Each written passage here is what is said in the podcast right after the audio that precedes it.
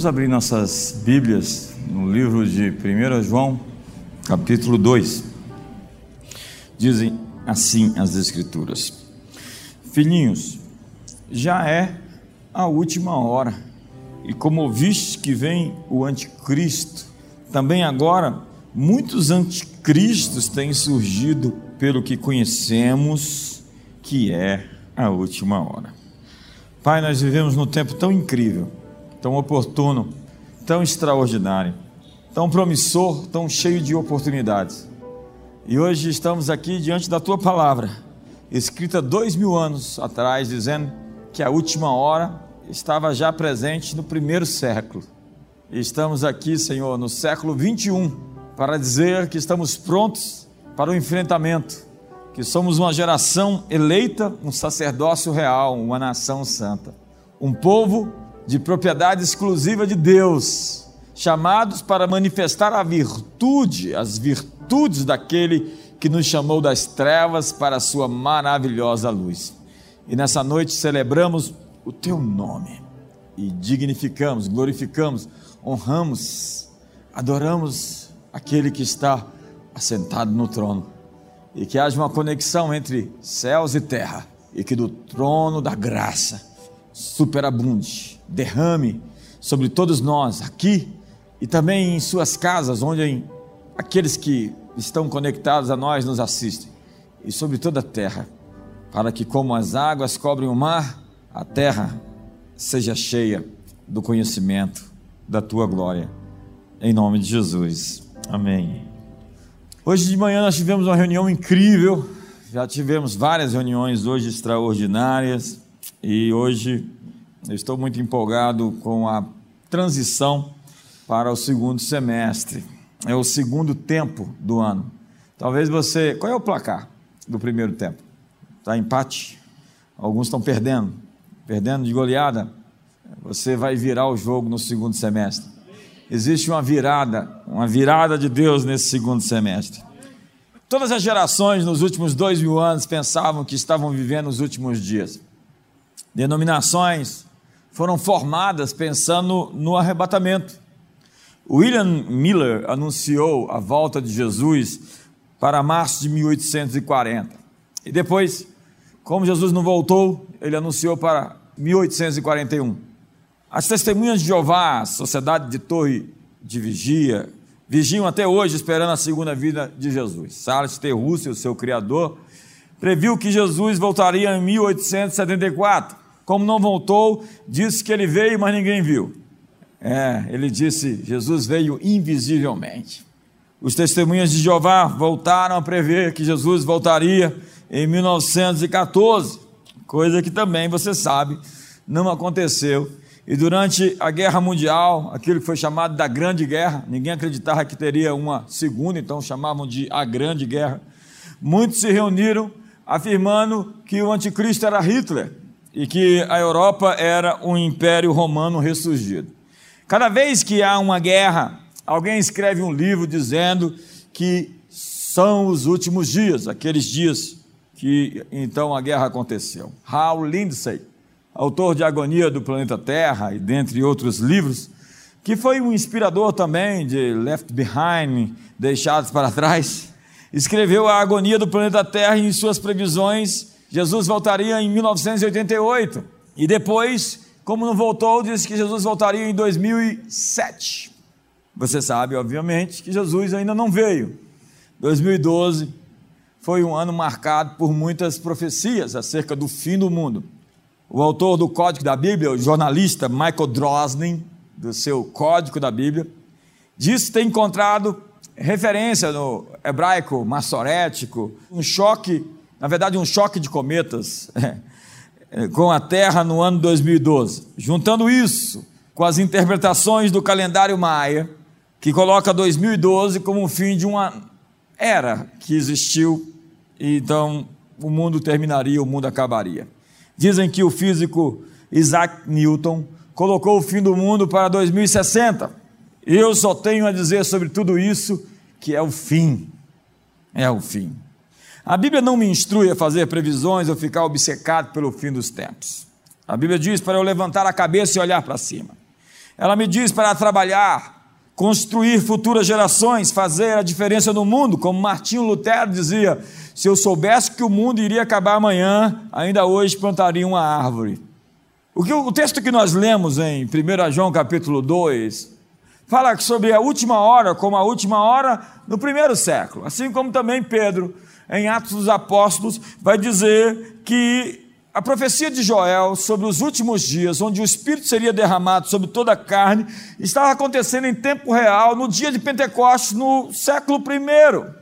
Ele está dizendo sobre a profecia de Joel, capítulo 2, que o derramamento do Espírito sobre aquelas pessoas no dia de Pentecostes representava os últimos dias. E a Bíblia diz: e acontecerá nos últimos dias. O Apocalipse, portanto, não aponta para o fim do mundo, mas para a vitória de Jesus e a vitória da sua igreja. Nós não teremos um fim do mundo, nós teremos um upgrade nós teremos uma elevação, um novo céu e uma nova terra, que na palavra usada por João em Apocalipse não significa uma outra terra, senão essa mesma terra, transformada na manifestação dos filhos de Deus. Você acha, de fato, que a tentativa do governo de aprovar o aborto é sinal dos tempos? Você acha que tudo isso que está acontecendo com todos esses sinais é uma evidência do fim do mundo? O que você pensa de um império que matava seus bebês sem culpa? A moralidade do Império Romano do primeiro século tinha como prática comum o aborto seletivo. Bebês mulheres muitas vezes eram assassinados ao nascer.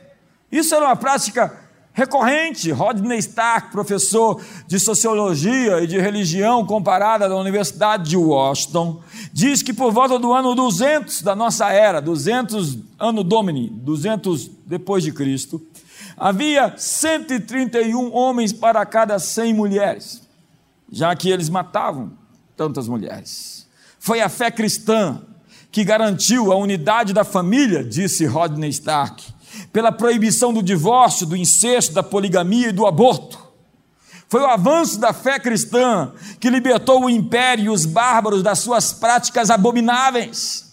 A igreja não dizia é o fim dos tempos, ela simplesmente se levantou e agiu.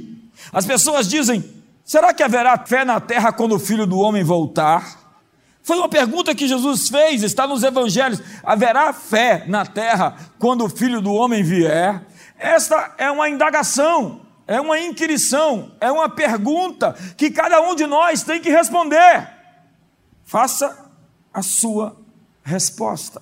Haverá guerras, rumores de guerras, fomes, pestes, terremotos, falsos cristos. E aí as pessoas me perguntam: será que essa pandemia é o início das dores? Eu digo, se essas dores representam as dores de parto de uma mulher para estar dando à luz, então nós estamos, na verdade, na hora do parto. Obrigado pelo seu entusiasmo. Tivemos mais de 14 mil guerras na história humana. De dois mil anos para cá, quando Jesus previu guerras e rumores de guerras, quantas destas guerras aconteceram? Terremotos aos milhares nos últimos dois mil anos. E o que dizer dos falsos cristos? Eu poderia lhe falar de alguns, tem uma lista interminável, mas eu quero falar somente de três, bem rápido. Simão Bar foi o líder da revolta contra os romanos no ano 132 a 135 da era cristã. Cóstiba foi aclamado como Messias pelo sumo sacerdote Aquiba e os principais rabinos. E ele marchou contra as tropas de Adriano, com 600 mil judeus, conta a história, e foi destruído, destroçado. Jesus disse: Se alguém aparecer e dizer que é o Cristo, se alguém disser que é o Messias, não o sigais. Moisés, o cretense, prometeu levar o seu povo de volta a Israel atravessando o mar, sob o seu comando. Muitos se lançaram ao mar, morrendo afogados. E de repente Moisés cretense desapareceu. David Alroy, no século XII, declarou-se o Messias e prometeu libertar os judeus da opressão dos muçulmanos. Foi assassinado enquanto dormia pelo seu próprio sogro, e logo depois, pesados impostos foram postos sobre os judeus após a revolta. Não os cigarros. O que dizer das epidemias? Entre os anos 165 e 180, uma peste matou cerca de um terço da população de todo o Império Romano. Inclusive, o imperador Marco Aurélio foi morto. 15 anos que ceifaram milhares de vidas. No ano 251, algumas milhares de pessoas morreram por outra praga. Entre os anos 1347 a 1351, quase quatro anos, a peste negra dizimou quase metade de toda a Europa. A pandemia da gripe espanhola de 1918 a 1919 afetou até um terço de toda a população mundial. Será que os crentes daqueles dias diziam também: é o fim dos tempos? Eu acho que sim. E o anticristo? As pessoas me perguntam: quem é o anticristo? A resposta a essa pergunta é: eu não sei, tem muitos candidatos, falta vaga. Cada geração tem seu anticristo. Pode vir um agora aí tentando ser anti-Deus, anti-igreja. Tudo que é anti a palavra, anti a unção, Cristo é ungido, anti o Espírito Santo, pode ser qualificado como anticristo, anticristão. Todas essas leis progressistas são anticristãs, são as dores de parto. E quanto mais próximo está para nascer o bebê, mais frequentes são as contrações. Nós não estamos vivendo o início das dores, nós estamos para viver o nascimento de algo extraordinário que vai vir sobre a humanidade, e eu quero estar vivo para ver a glória de Deus encher esse mundo com o seu poder. Me ajuda aí, faz alguma coisa. Não deixa essa máscara te oprimir. o fim dos tempos é um tempo de contraste entre escuridão e luz. As trevas estão crescendo e a luz está crescendo mais rápido. Treva e luz estão colidindo de maneira muito mais assintosa. Jesus comparou o fim dos tempos como essa mulher grávida, cujas contrações, espasmos aumentam à medida que o nascimento se aproxima. Os últimos dias, portanto, são comparados ao nascimento de algo novo, uma verdadeira nova era, a era do reino da Basileia. O novo mundo nasce a partir de muitas crises. Da mesma forma que isso acontece conosco, pessoalmente, por meio de muitas tribulações, vamos todos entrar no reino de Deus. E a nossa capacidade é expandida mediante a pressão. Deus amplia você por dentro, como um mergulhador no mar profundo que precisa ajustar a pressão para coincidir com a profundidade. Quanto mais fundo, mais pressão. Quanto maior o seu chamado, mais colisão. Deus está preparando você para algo maior. Deus está treinando a sua igreja na guerra para fazer as grandes batalhas do Senhor nessa hora final. Há coisas forçando passagem para se manifestar a partir de você. O propósito de tudo que está escondido será revelado. O véu está sendo tirado. Isaías 34 diz: Todo o exército do céu se dissolverá, e os céus se enrolarão como um pergaminho, todo o seu exército cairá como cai a folha da vide e a folha da figueira. Hoje o inferno está sob cerco. O inimigo tem a estratégia de ficar escondido. Você lembra, o diabo fala ao seu aprendiz no livro de C.S. Lewis: nossa estratégia para o momento é ficar escondido. O inimigo pretende destruir as pessoas ficando escondido na vida delas. Quando um demônio manifesta-se em alguém, é porque ele foi provocado é porque ele não pode permanecer mais escondido. Então, se o inimigo está se manifestando, é porque essa não é a sua melhor cartada, senão a última cartada. A Bíblia diz que ai da terra e ai do mar, porque o diabo sabe que o seu tempo se reduz, o seu tempo se aproxima. Então, o inferno está cercado, está sob o cerco. O diabo está desesperado, sabendo que o seu tempo se aproxima. O céu está se movendo e o inferno está tentando adiar esse confronto a qualquer custo justo. Jesus disse: quando todas essas coisas acontecerem, olhai para cima, levantai as vossas cabeças, porque o reino de Deus está vindo. Vamos todos juntos lá? Oh!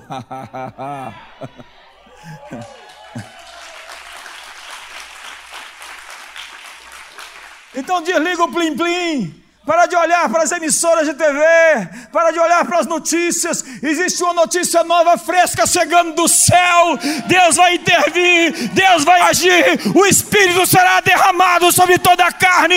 Um avivamento está chegando, a glória de Deus está vindo.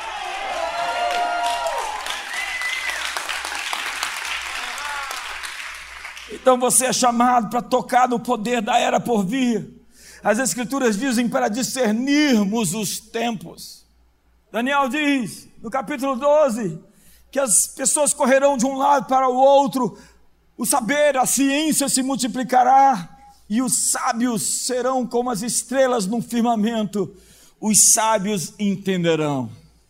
No capítulo 2, no verso 21, ele diz que ele dá sabedoria aos sábios, entendimento aos entendidos estabelece e remove reis, estabelece tempos e estações, tempos e estações. Nós precisamos discernir essa estação. Nós precisamos discernir essa mudança de estação que está acontecendo. Eu peço a você que se prepare para os próximos dez dias. Em jejum, em oração, nós estamos mudando de ciclo, estamos mudando de semestre, estamos entrando no segundo turno, no segundo tempo desse jogo. Talvez o primeiro tempo não foi bom.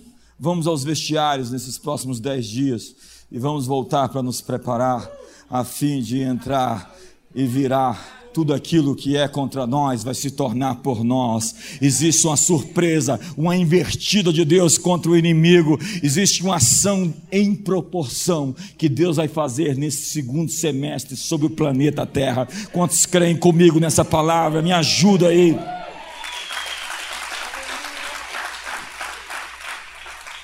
E eu quero declarar sobre sua vida, especialmente, uma temporada de graça sobre você.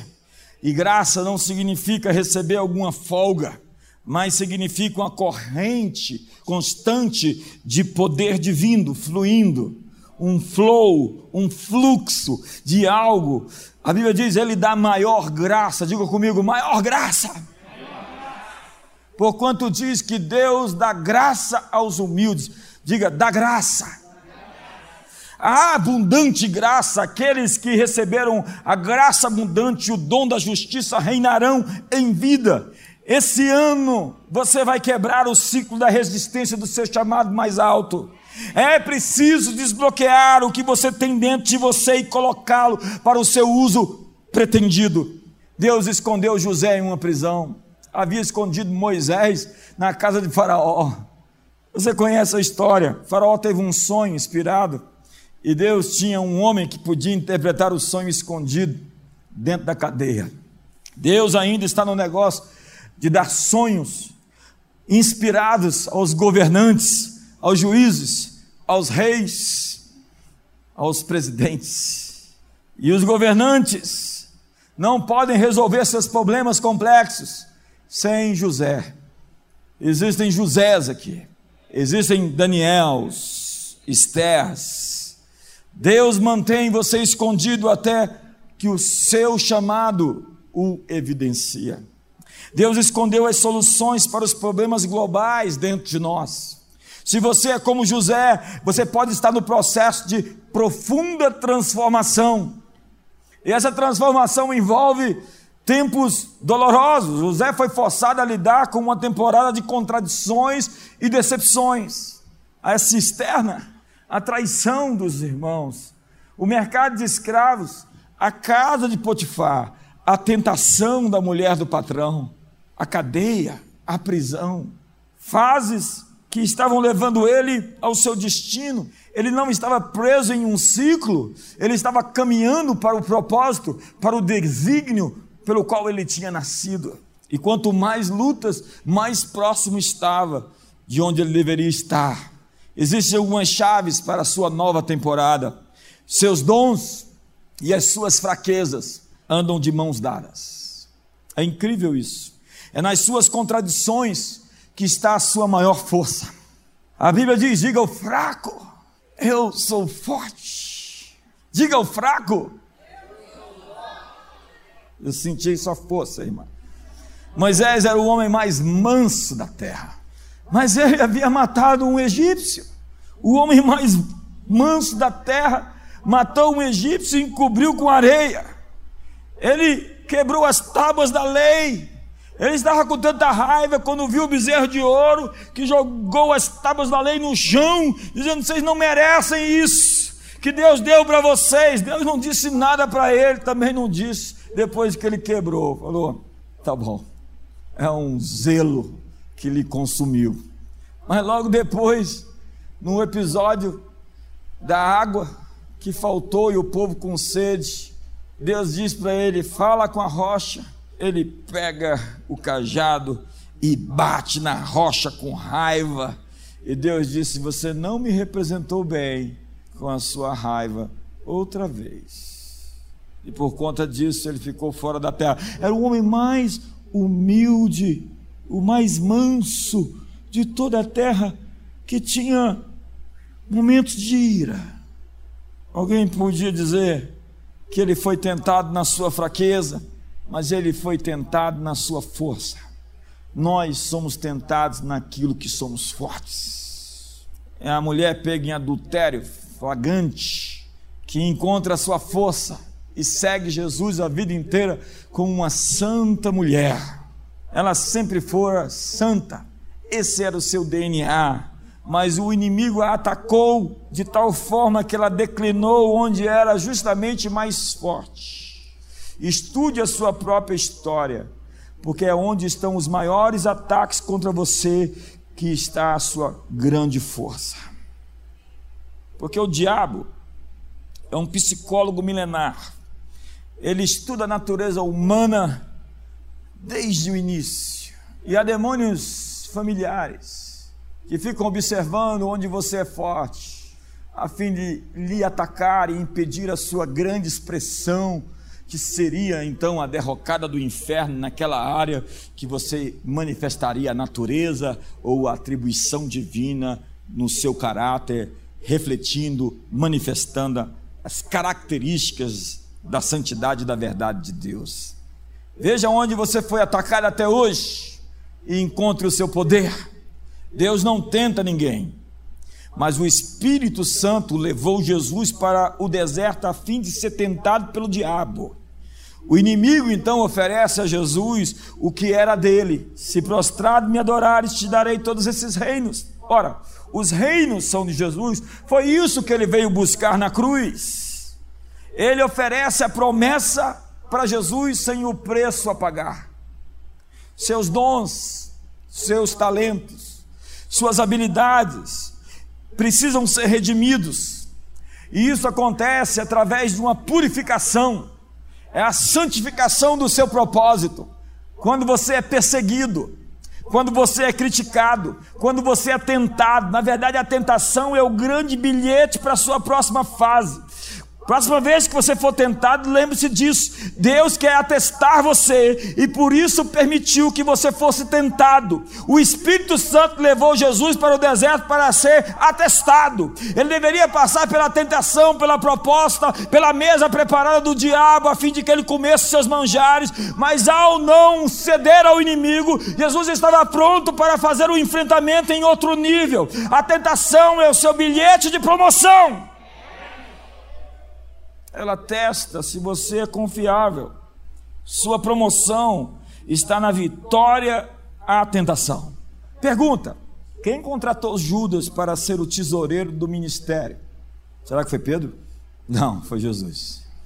Jesus não sabia que Judas tinha um problema com dinheiro? É óbvio que sabia. Será que Jesus estava dando a oportunidade para Judas? Sim. Judas tinha um dom para lidar com finanças e deveria superar a sua avareza e o espírito de ganância. Deus deu uma responsabilidade a Judas para que ele pudesse provar que era confiável.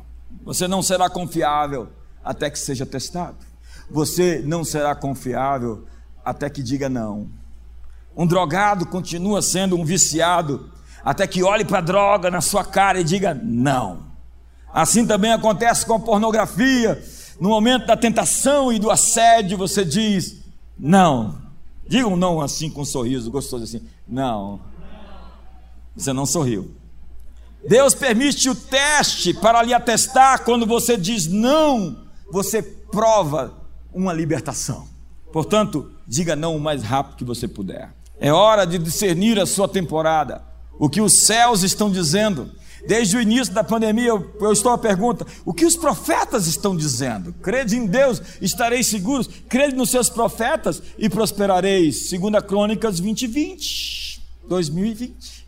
Então eu quero lhe dizer algumas coisas que os profetas estão dizendo. Em cada temporada existe uma colheita. Em cada temporada existem frutos disponíveis para aquele período especificado. Mas é importante você controlar a sua atmosfera. Pessoas íntimas lhe influenciam demais. Amar as pessoas é um mandamento, ser íntimo é uma escolha. Como diz o apóstolo Paulo, a igreja de Corinto, não se deixe enganar, as más conversações corrompem os bons costumes. Em qualquer relacionamento, uma pessoa sempre é influenciada por outra. Assuma o controle da sua atmosfera. Quando Jesus disse: Pai seja convosco, ele estava dizendo: o que você carrega pode influenciar a sua atmosfera. O que está dentro de você é maior do que você. Você carrega um poder que molda o ambiente ao seu redor e transforma a sua circunstância. Circo, instância. Aquilo que circula, a instância que está ao seu redor, será modificada por aquilo que existe dentro de você. Então assuma a sua atmosfera, assuma o controle. Se você quer ressuscitar os mortos, você precisa colocar algumas pessoas para fora da sala. Foi isso que Jesus fez. Havia uma menina morta dentro de um quarto e o ambiente não era propício para aquilo que ele pretendia fazer. As pessoas que estavam ali eram lamentadoras profissionais. Em Israel existia as pessoas que diziam: Eu não quero nem saber quem foi que morreu, eu só quero é chorar. Então eles iam para todos os cemitérios e sepultamentos e começavam a lamentar. O lamento era um lamento fingido, é óbvio, eles gostavam daquela situação porque elas se identificam com a dor das pessoas, mas não com a vitória delas. Você conhece pessoas assim? Elas estão prontas sempre para lhe consolar quando você precisa, mas na hora da sua vitória, elas torcem o nariz. Então Jesus falou: Vamos saindo todo mundo, está muito tumultuado aqui, eu tenho algo a fazer e preciso da mesma frequência. Frequência é a palavra desse tempo de pandemia. Tem gente numa frequência do medo que quer transpor, transmitir o medo que ela está sentindo para você. E se você não sente o medo dela, você é no mínimo irresponsável. Dá um sorriso distante para o irmão aí. Não dá para sorrir. Olha os olhos dele, vê se ele está sorrindo. Então, Jesus colocou todos para fora. E o princípio é: Coloque na sala as pessoas interessadas. Trabalhe com quem se importa. Tem gente que faz o serviço, mas seu coração está longe. Uma vez que as pessoas certas estavam com ele, ele disse: Olha, tem um negócio que eu quero fazer, mas Tomé, você não está pronto para ver? Sai um pouquinho também, Tadeu. Bartolomeu, vai dar uma volta, tomar um café. É... Fica aqui só Tiago, Pedro e João comigo tem uma coisa que eu preciso fazer, mas preciso de completa unidade. Então, depois que todos que estavam ali estavam no mesmo espírito, na mesma frequência, ele pôde dizer à filha de Jairo que voltasse a viver. Algumas ressurreições acontecem somente no ambiente certo, com as pessoas certas. Controle a sua atmosfera. Jesus controlou a atmosfera pessimista que existia. Algumas pessoas que dizem algo, eu falo, olha, desculpa, não dá. Algumas pessoas tweetam alguma coisa, eu digo, é, não, não dá. É, Certifique-se de que você está realmente alinhado com a frequência correta dos fatos, porque há muitos líderes hoje com medo. E antes de vencer o medo das pessoas, nós temos que vencer nosso próprio medo. E Pedro aprendeu a lição. É incrível, Pedro aprende a lição. A Bíblia diz lá em Atos capítulo 9, verso 40, que Pedro, depois de ver Jesus fazer aquilo com aquela menina, fez a mesma coisa. Chegou ali, tinha uma menina morta dentro do quarto, mandou todo mundo sair. Esse negócio de mandar todo mundo sair é uma coisa estratégica. Diz, não, o que eu vou fazer agora, não posso fazer com vocês todo mundo aqui dentro. Então disse para todo mundo sair, disse para Tabita: levanta-te ela abriu os olhos e, vendo-a, Pedro sentou-se. Importante também é ajustar a proximidade das pessoas ao seu redor. Você precisa estar com as pessoas certas. Cuidado com os traficantes de decepção. Fique alerta com as pessoas que tentam fazer da sua frustração pessoal a frustração coletiva, a frustração geral. Não seja a melhor festa que acontece no Titanic. Nós não podemos somente ir para a igreja para ouvir um bom sermão. Nós somos os transformadores, os transtornadores do mundo. Nós estamos começando a crer que nós podemos mudar o mundo e é isso que nós fazemos. Nós vemos uma geração daqueles que se dizem representar a Deus, dando um terrível mau testemunho de medo hoje. Eles são como o povo no deserto, que não quis entrar na terra prometida. Esta é uma geração que está com receio de cumprir o que Deus disse para eles cumprirem. Eles são como o povo do deserto. Esta é uma estação onde Deus vai derramar o Espírito Santo para novos sonhos. Diga comigo, novos sonhos. Nós recebemos sonhos para representar Deus na terra. Somos chamados para brilhar, para que as pessoas prestem atenção no Deus que representamos. Somos reis e sacerdotes. Reis sonham e acordam com o peso de trazer algo novo à realidade. Me conte seus sonhos. As interpretações, disse José a Faraó, são todas de Deus. As interpretações dos sonhos são de Deus. Interprete, portanto, o sonho das pessoas. Foi isso que José fez com o sonho de Faraó, e isso lhe deu um cargo, uma promoção. Interpretar o sonho das pessoas lhe dá uma promoção. Mas é incrível porque alguns querem destruir os sonhos dos outros. Ao interpretar o sonho de Faraó, José tinha uma influência decisiva sobre Faraó. Ao interpretar o sonho de Nabucodonosor, Daniel tinha uma influência decisiva sobre Nabucodonosor. Interpretar sonhos do líder dá uma influência sobre o líder. Algumas pessoas chegam com as suas visões e com os seus sonhos. O dia que elas descobrem o sonho do líder, elas passam a ter influência no coração do líder. Interpretar sonhos é como abrir um presente onde o que está dentro da caixa é revelado. Mas é terrível dizer seus sonhos para quem deseja destruí-los. Então proteja os seus sonhos do solitário, proteja os seus sonhos do egoísta. A família de José sabia o que significava o sol, a lua e as estrelas se dobrando diante dele. Sabia o que significava os feixes se dobrando diante dele.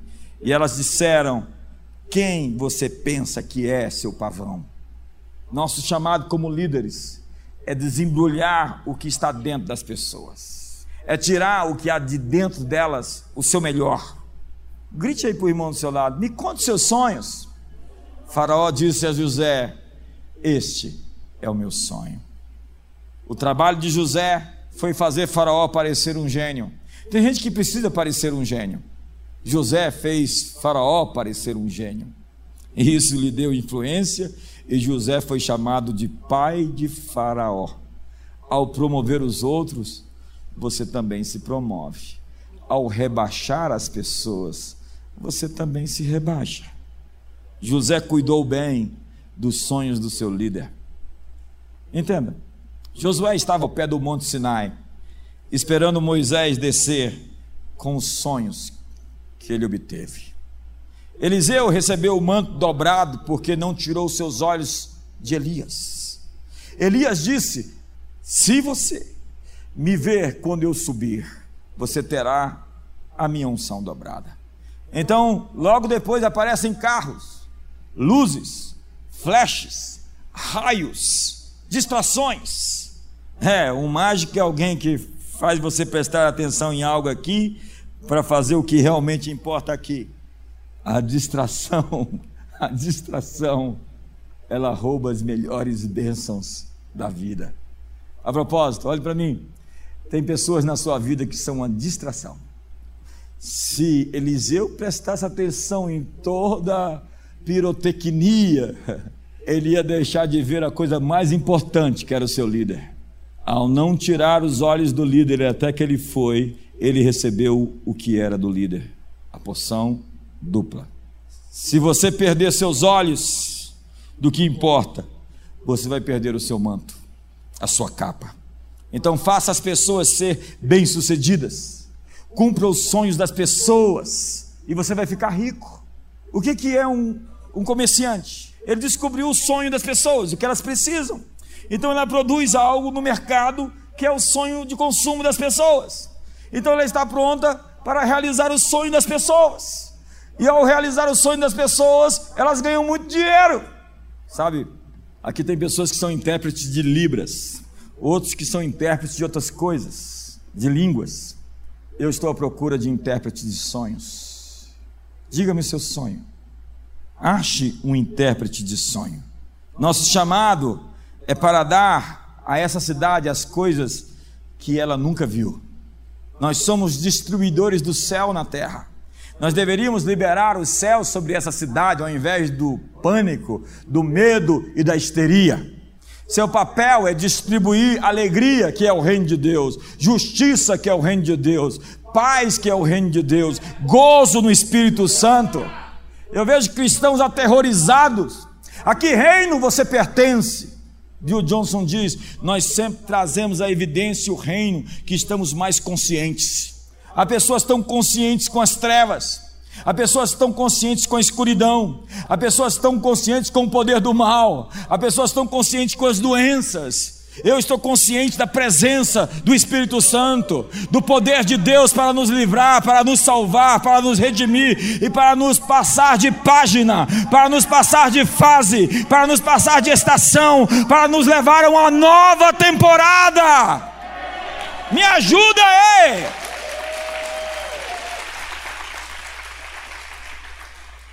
Deus diz, e com isso termino. Busque a sabedoria como um tesouro precioso. Um tesouro está sempre bem guardado. A sabedoria está em todo lugar, mas você tem que achá-la, diz a Bíblia.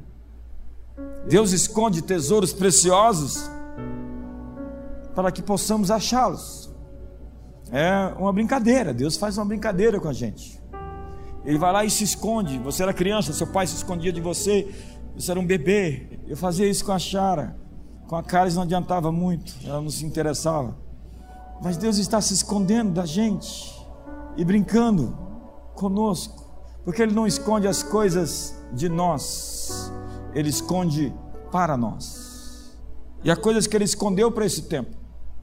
Efésios 2, verso 10 diz que Ele preparou as boas obras de antemão para que andássemos nelas. Então nós estamos prestes a encontrar essas obras no caminho.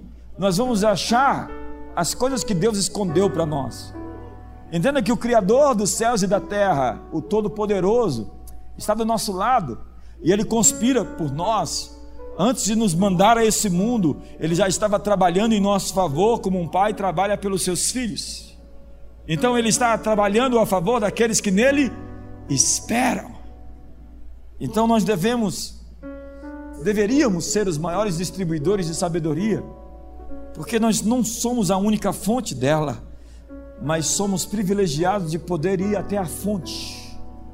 Paulo diz: vocês têm a mente de Cristo, mas as armas da nossa milícia não são carnais, mas poderosas em Deus para destruir fortalezas, desfazendo sofismas e toda altivez que se exalta contra o conhecimento de Deus, levando cativo todo o pensamento, toda a frequência à obediência de Cristo Jesus. Nós somos condicionados, formatados, temos fórmulas, formas, acreditamos em tantas coisas que nos dizem, fomos programados, fomos assustados, vivemos assustados, mas a Bíblia diz no Salmo 112 que o justo não teme mais notícias, e depois de algum tempo, Algumas pessoas ficam viciadas em emoções. Alguém me disse, as pessoas agora estão acostumadas a ficar em casa, fica em casa, fica em casa, fica em casa. Então elas estão muito confortáveis dentro de um novo programa. Sempre diante da pressão, reagem da mesma forma, mas chega um tempo que tem que quebrar o ciclo. O ciclo da raiva, o ciclo da crítica, o, o, o, o ciclo da vingança, da autojustificação, que são hábitos. Jesus falou em um local e curou a enfermidade de alguém a quilômetros de distância. O perdão é assim. no momento em que você perdoar, ele desbloqueia você e a outra pessoa. Você acha que desbloqueia só a outra pessoa? Não, desbloqueia você. O inverso pode ser verdadeiro. No momento em que você fala com desonra do outro, aquilo afeta a liberação da bênção sobre sua vida. Não há espaço, não há distância. O centurião diz: sou um homem sujeito à autoridade, posso dizer uma palavra e assim ela vai ser cumprida.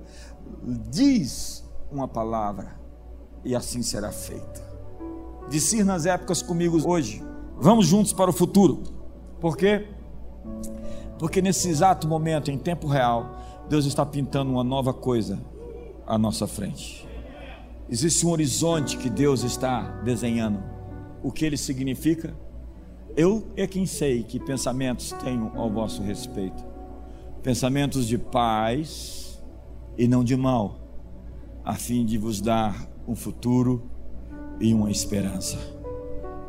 Senhoras e senhores, isso não é um jargão evangélico, mas seus melhores dias não estão no seu passado, estão adiante de você. Siga para o segundo semestre marchando em atitude de quem vai atravessar o vale e conquistar as montanhas em o nome de Jesus. Fique de pé essa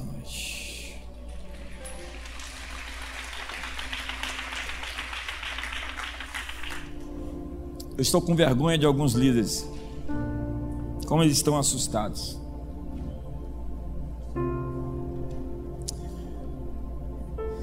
Como a multidão assustada disse: Nós não podemos entrar na terra prometida, porque existem gigantes lá.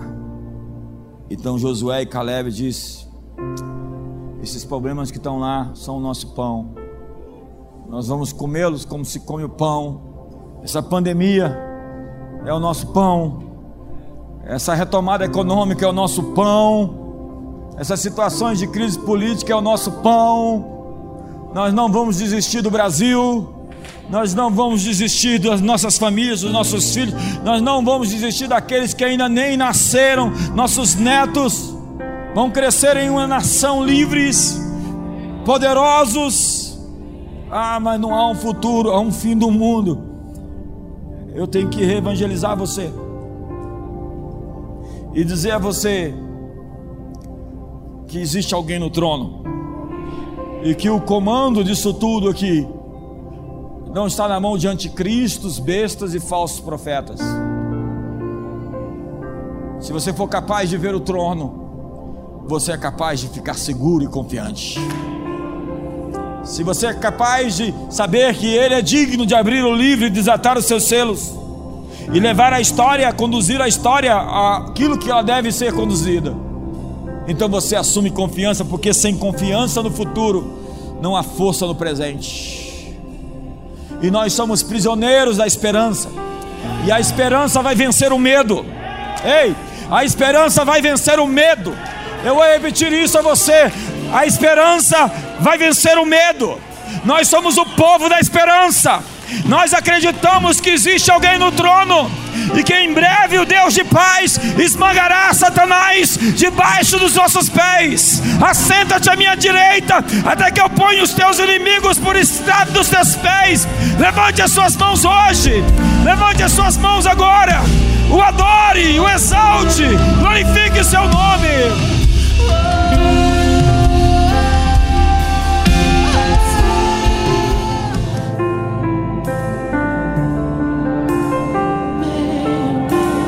Sabe, dias atrás, tempos atrás, eu assisti um filme bem. A trama é infantil, mas com uma história bem poderosa. O nome do filme Tomorrowland. Havia um, um relógio do fim do mundo, onde marcava o dia que ia acontecer uma guerra e a humanidade seria extinta. Então o mapa do fim do mundo estava bem de acordo com o sentimento coletivo, o consciente, o inconsciente coletivo das pessoas e aquilo que elas acreditavam. O sentimento das massas fazia com que o relógio é, atrasasse o fim do mundo ou adiantasse o fim do mundo. E havia uma torre, uma torre, que transmitia o medo às pessoas, que transmitia os maus sentimentos às pessoas. E as pessoas estavam ali comandadas por aquela frequência, aquela frequência estava fazendo com que as pessoas provocassem o fim do mundo. Elas iriam provocar essa grande guerra e o fim do mundo ia acontecer, e tinha uma marca, um relógio, um momento para isso acontecer. E o trabalho dos heróis do filme era derrubar a torre. Tinha que se derrubar aquela torre que ficava mandando o medo, a histeria, o pânico, o pavor, e as pessoas assustadas, como muito atual está acontecendo, iam para as ruas e faziam bagunça e ficavam em pânico, em pavor. E eles conseguiram. Tem que dar o, o spoiler. Até que no fim de tudo, eles comandam um exército de pregadores de esperança que vão sair dando às pessoas expectativa, fé, confiança. Então o fim do mundo foi cancelado.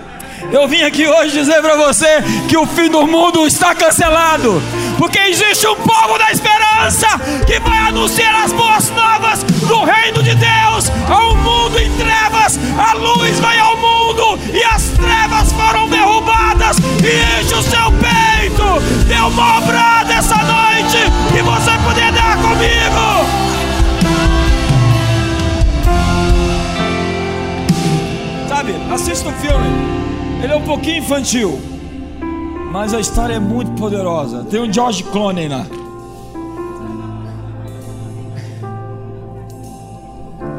O fim do mundo está cancelado, Fátima. Está cancelado o fim do mundo. Olha, quando você coloca lá no, coloca lá no, no seu Twitter, no seu Instagram, o fim do mundo foi cancelado.